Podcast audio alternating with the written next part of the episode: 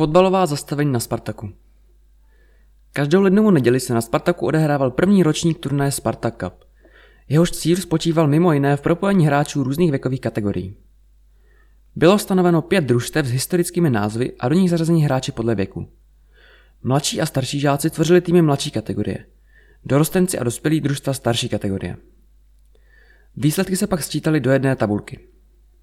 Po odehrání všech utkání, každý s každým, vzešel vítěz základní skupiny a tím byl Spartak. Ostatní družstva hrála playoff a to tak, že druhé mužstvo hrálo s pátým a třetí se čtvrtým. Následně se vítězové duelů střetli o možnost vyzvat nejlepšího ze základní skupiny ve finálovém boji. Vítězem prvního ročníku se stal tým Spartak. Ve středu 9. února se pak na Spartaku uskutečnil finálový zápas turné o pohár starosty města Příbram 2022 mezi domácím týmem a MFK Dobříš. Místní zvítězili 4-3 po poločase 2-0. Za Spartak skórovali Kadlec, Morov a dvakrát Jeník.